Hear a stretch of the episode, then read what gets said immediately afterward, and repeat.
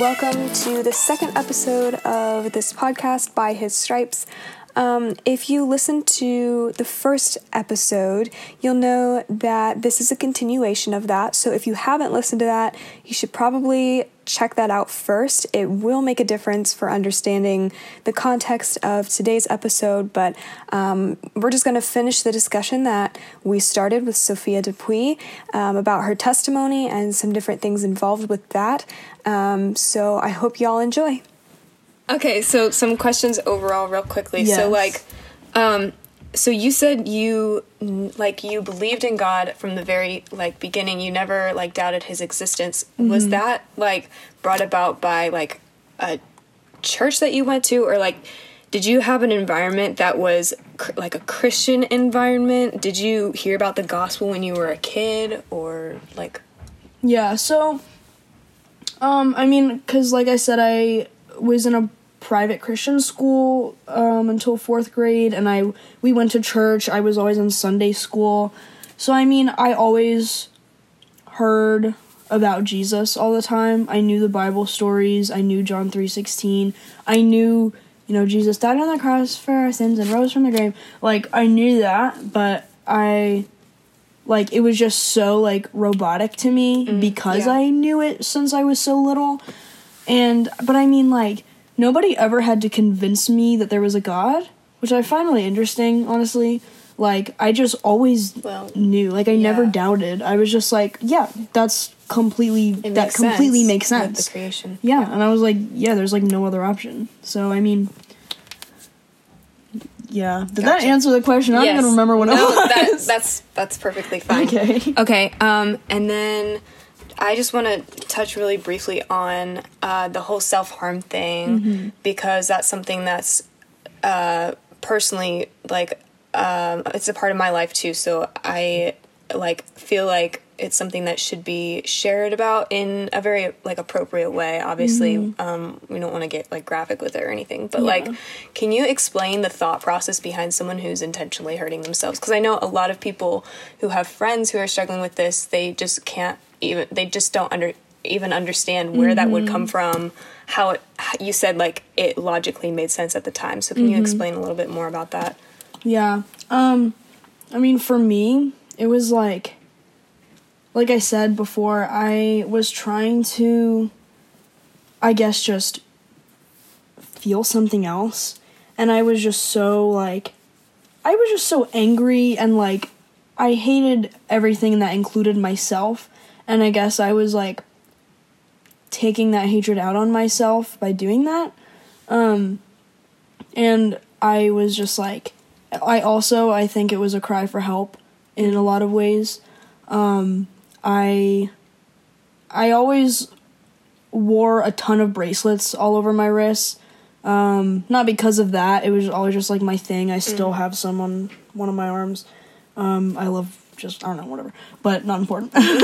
But I remember, like, in classes, like, I, like, make a point to, like, shift them so that yeah. you could, like, see the cuts or something and, mm. like, hope someone would notice and, yeah. like, because, like, even though, like, you put up the front, it's, like, you just, yeah, there's a you difference. need help. There's you, a difference between doing it for attention and doing it for help. Yeah. So, yeah. Because, yeah. like, you don't know how, you're so young, like, you don't know how to, at least for me, I was only, like, thirteen. Like, you're so young that you you don't want to reach out or you don't know but how you to, to ask. But you, you want someone to ask. Yeah. You need someone to notice. And that was a big part of it for me. And, like, um... Oh, I had so, like, thought, but yeah, so I don't remember. How did that impact, like, how did the self-harm impact the people around you while you were battling with this or, like, after you told them? Or did it impact them at all? Like, did anyone even find out or, like... Um, nobody ever noticed, so no one ever knew. Mm. Uh, so, I mean, I don't think it did impact anybody just because no one knew about it. Um, but... I know that I remember the first time I ever went to, like, a therapist, my mom sat in on the first meeting, and he had me check off things, like, on a list to try and, like, give me a diagnosis. Mm. Um, I ended up being diagnosed with major depressive disorder. Sorry, that's not a joke. I make jokes. It's a way to deal, deal with the nervous system. Yeah. yeah. Um, but, yeah, so he just had me check off things that either I was, like, struggling with or, you know, and I had to, like, really uncomfortably sit there next to my mom and check off, like, suicidal thoughts, self-harm mm-hmm. and stuff. So, I mean, like, that's when she found out. Um, I don't remember her whole reaction. Mm-hmm. I mean, obviously, it's, like, I, I can't imagine being a mother yeah. and finding out that your child is struggling so terribly like this and hurting themselves like this. I would mm. feel like I would just feel so terrible. I'd feel like I'd failed as a parent. Yeah. Like, I would just feel absolutely horrible. So I can't even imagine what it put her through. But, um, yeah, I would say it didn't have a big impact just because mm. I didn't actually, like, tell people about it. Gotcha. I just kind of hoped people would know. Yeah. Which so, is illogical. yeah. Read my mind. So, on the opposite spectrum of that, when my parents found out, it was, I saw the reaction, and I remember mm. the reaction. So, I don't know. I think it's important to mention that, like, these things that are in your brain, like, very logical and seem like the only way at the time, like self-harm or suicide, those are things that will affect other people. Oh, yeah. Like, very greatly. They affect your relationships with the other people. Um, so, yeah. Do you mm-hmm. have... I know this is kind of, like, really off the top of your head, and I'm throwing you under the bus here, but do you have any scripture that helped you, like, looking back at the time, like, anything that you think would have been helpful to have scripture-wise? If not, that's okay. Um, I think... Probably one that I can think of. Archimedes, be quiet. Wow, that was a really ugly one. She named her stomach Archimedes. It's growling, okay? So, so that's why I said that. Just for the context. Okay. Anyway, um, one that I can think of is Psalm one thirty-nine. Um, for those of you who don't know what it says, it's basically just talking about, like, how intricately God knows you and designed you, like...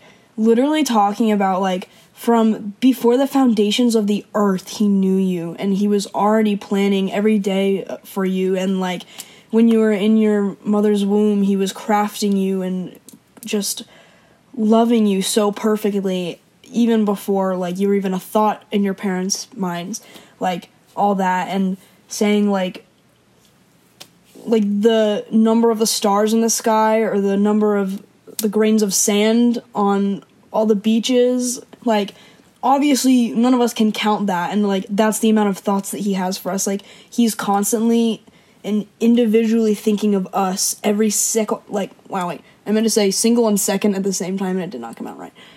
Every single second of every day, like, he's somehow focused completely on each of us individually, which is, like, so bizarre. Don't even try to wrap your head around that one. But um, I that was the scripture that the first time I told somebody about my addiction, it was actually that twenty seventeen summer at Camp Crew when I really realized, like, I need help um, and I need to be open finally. Um, but it was um, this unit leader, Amber, and she um, she showed me Psalm one thirty-nine, and I remember it was the first time... I had read a few verses of it before, um, in recent, in, like, previous years, but, like, I had never actually read the psalm itself, and she shared this with me, and I remember it just completely, like, changed my outlook, and it's still scripture that I go back to all the time, that I always share with others. I even got to share it with one of my campers this summer who was struggling with identity issues, and, like, it was, it's just such a great piece of scripture to go back to, um... But I think I definitely would have shared that with myself if I could go back and be like, here you go, little Sophia. Ew. Um, because, like, it's just showing how much God loves you, how much he cares for you, how perfectly and intricately he designed you, how much thought he put into every bit of you. And I think that definitely would have shaken me, um... because I think a big part of self-harm is also, like, this really sick romantiza- romant- romanticizing, romanticization, however the heck you say that. Mm-hmm. But, like, you tend to romanticize it, um, yeah. especially at such a young age. Like, I was thirteen, and I was like, I knew I had friends that did it, and I saw it online all the time, mm. and I was like, well, it must be okay. And it's like, it's this sad kind of beautiful. Yeah. Like, no, that's yeah. very terrible. So, so coming straight you know? off of that, like, what are some things that bothered you about self-harm? Like, first off, were there any stereotypes that people, like, put on you or said about it when you were around? Or, like, even just literally about self-harm itself and, like, how it made you feel? Um, can you shed some light on the ugly part of self-harm that people that maybe are considering it or that hear about it, they don't see it because they've never done that before? Yeah. And obviously, again, we'll try not to be too graphic, but, mm-hmm. like, I don't want you to feel afraid at all about, like, no, yeah. being real or raw about it because, mm-hmm. yeah. So I remember, like, in class, like, in science class in middle school, like, you're at, like, a square table with a bunch of people, at least for me. And I remember there was these two guys at my table who would, like, I don't know, I feel like these days there's so much more awareness about it now, but back then um, it was thrown around as, like, a phrase a lot, like, oh, like, this is so annoying, I'm gonna slip my wrist or something. Mm. And I, that, like, triggers me just saying that. Yeah. I just don't like even yeah. saying that. But these two guys would always, like, say stuff like that, and, like, there was this one day where one of them was, like, I'm not gonna say the girl's name he was talking about. I'll just say, like, Angela. I'll pick a random name. Like, sorry oh, to any Angelas. Sorry to any Angelas out there. I'm sure you're great. What? Okay. No, sorry. But um, he was like, oh, Angela's voice makes me want to, like, cut my wrist or whatever. And, like, I got so mad at him. Mm-hmm. And I just, like, fired off. And yeah. I was like, that's not something to joke about. I re- I really... always hated it when people would make jokes about it and take it lightly. Mm. It's like when people say, like, oh, like, so annoying, I'm gonna kill myself. Yeah. I hate it when people do that because it's like, it's you have issue. you have no idea yeah. the reality of that. Like, there just there could be someone right across the room from you who's thinking the same thing in a completely different way. Or a, like, it's a way worse issue and they're like, well, yeah. wow, like, gives yeah. me an out. Yeah. And so. like You could be saying that, like, haha, and they could be thinking it for real, like, I'm gonna kill myself. And it's like, it was the same thing with that. Like, I was always so upset by people who made such lightness of it. And it made me feel really, like, kind of invisible and inferior and, mm-hmm. like, really self-conscious because I was like, well, no one's noticing that I do it, but if they do, what are they going to think of me now? Yeah. Because when you hear people talk about it like that, then you think you're going to be judged mm. if you tell them, yeah. so you don't tell anybody. And that's a big issue because then it just builds up and you convince yourself you can overcome it by mm. yourself, and you can't. Yeah. Like, you just can't, and, like, that's just a big issue. And like I said, I mean, these days I think there's a much bigger awareness of it. Also, people are very sensitive now to everything. Yeah, that's So, I true. mean... It can be good, though, in the sense of now people don't joke as much about that, mm. you know? For me, there was, like, a lot of, as far as self-harm itself and, like, how it made me feel, more so than the stereotypes, there was a lot of shame afterward, mm-hmm. and it was, like, yeah. a lot of numbness, like, numb hopelessness was followed. And it was kind of weird because I didn't really recognize it during the time, but, like, mm-hmm. I just thought for sure that, okay, I just, like, what did I just do? And God can't use me now. Yeah. Like, after what I've done. Yeah. And I was, like, afraid to go shopping with my mom because, um, like, if I'm trying on clothes and she's going to see everything, mm-hmm. um, I was really ruled by, like, a fear, um, even at the younger age that I was at, that, like, no one would want to marry me because this, like, this ugliness that's on me now, like, forever. And, um, like, I felt physically sick, um, nauseous throughout the day, especially, like, at church. Um, when they would start talking about, like, even just them talking about, like, how good God was and different things that I struggled with, with recognizing God's goodness, um, like, it made my hands shake. And so, like, self-harm is not something that is this uh, sad beauty. It's mm-hmm. it's an awful thing that people use to cope with um, the things that they're struggling with instead of turning to Christ. Um, so... Yeah. Yeah. Um, so another thing, I'm going to kind of start closing this up here, but, like, um, you mentioned how, like, the thing that stopped you, like that really convicted you to stop self-harming was how much the sh- the soldiers have spilled for others, um, like how much blood they spilled for others and how much blood they spilled for our freedom and how that relates to Christ. Mm-hmm. Um, and that's why I wanted to name this podcast By His Stripes, is because in Isaiah fifty-three five, it says, "But he was wounded for our transgressions. He was bruised for our iniquities. The chastisement of our peace for our peace was upon him, and by his stripes we are healed." And I just thought that was like such an incredible reminder that we're healed by his stripes and not by our own. Um, and he's given so much more. Like, I, I don't want to be rude to people who are still struggling with this, and I, I need to be sensitive about it. But in some sense, how dare we, you know, hurt oh, yeah. ourselves and be trusting in our own sacrifice rather than Christ's sacrifice. Yeah, absolutely. So, and like the Bible talks about how we are the temple of God. Like, our bodies don't belong to us. So it's not at all our place to abuse them in any way, not even just self-harm. Mm. And, yeah. um, like, so often we forget the fact that, like, like the same Shekinah glory of God that was dwelling over the tabernacle in the Old Testament literally lives in us. Yeah. Like, that's crazy. We are the temple of the Holy Spirit, and he is real, he is alive, he is moving and living and breathing within us. And that same power that lifted Jesus out of the grave, that defeated death itself, is what lives in us. And we are so equipped to, you know, to be able to overcome. And like, it's only by Jesus's strength. Like, it's it's only yeah. through him. His victory. Yeah.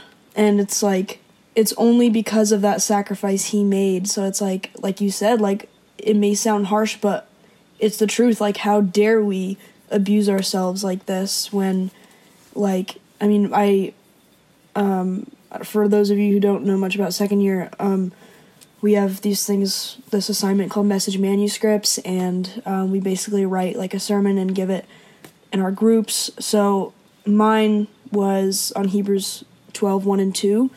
Um, and Hebrews twelve two is one of my favorite verses. It's looking unto Jesus, the author and finisher of our faith, who for the joy that was set before him endured the cross, despising the shame, and is now sat down at the right hand of the throne of God. And that verse is just so amazing to me, because it's like, through everything that he endured, like, he was tortured so tremendously to the point where we can't even imagine it. And like, literally just like physically ripped apart. Like, the whips were not just little pieces of leather. There were shards of glass, metal, pieces of things that literally ripped his skin off down to, like, the muscle and the tendons. Mm. And he was spit on. He was mocked. He was he had thorns shoved into his head. He was hung on a cross, for goodness sake. And, like, that's that was the most terrible way to die. Like, and all of that. And he also took on all the sin of past, present, future of the human race on his own shoulders, and became separated from God for the first time in all of eternity. He did all of that, and he still, like, with everything he endured, he still willingly went to the cross. He still willingly died. He definitely one hundred percent could have called upon the angels of the Lord and been like, "Hey, y'all, yeet me back up there." He could have definitely skirt, done skirt. that. Yeah, he could have skirted right out of there. Yeah. But he didn't. Like, he willingly went because he knew the joy that was coming. He knew the glory that was coming. And that same glory, that same joy is coming for us. Like, we have that too. We know what's coming. So, like, because, like, if he was able to endure everything that he did and he still pushed forward and sacrificed himself, then we absolutely can per- persevere too. And take up our cross daily. And like, that's just, I don't know, sorry, that was like a I feel no. like that was a random tangent, but no, what a great way to end the podcast. So yeah. um anyways, I love talking more in depth about that kind of stuff. Um for those people listening, uh if you have feedback on what I can improve, or what encouraged you about this, or any ideas for topics that you want to hear discussed, feel free to let me know. Um, 'cause I do want to do more of these. Mm-hmm. So anyways. Yeah. And for all you Word Life people listening, um, I mean, if you know what I look like, I was I was gonna say um, she's got black curly hair, brown, dark brown curly hair, and glasses. I have Harry Potter glasses. Anyway, not important. I mean, it kind of is. Anyway, I was just gonna say, if you have any questions you'd like to ask me, or like anything you need help with, or just anything you'd like to come to me about, or if you're just interested or whatever, if you want to chat, or if you just want to be friends. I freaking love friends. Same. Yeah, I'm be friends with us, please. I'm, I'm introverted, so people are scared of me, I think. Like, they think that oh, I yeah. hate them. I don't. It's literally just my face, okay? Yeah. But, yeah, I anyways. Terror- I look like I hate everyone, but I, I promise don't. I don't. Yes, okay. But, yeah, so. I'm glad that's established. Yeah. So, I'm open to any of that. If anybody wants to come up to me at any time, even if I look like I'm mad, it's just my face, I promise. Um, so, yeah, feel free to do that. Anyway, take it away, Jess. All right. Was- she ended it without saying goodbye. I paused so, it. Oh, wow, that's going to be so. So we're starting again to say goodbye. Bye, guys. Bye.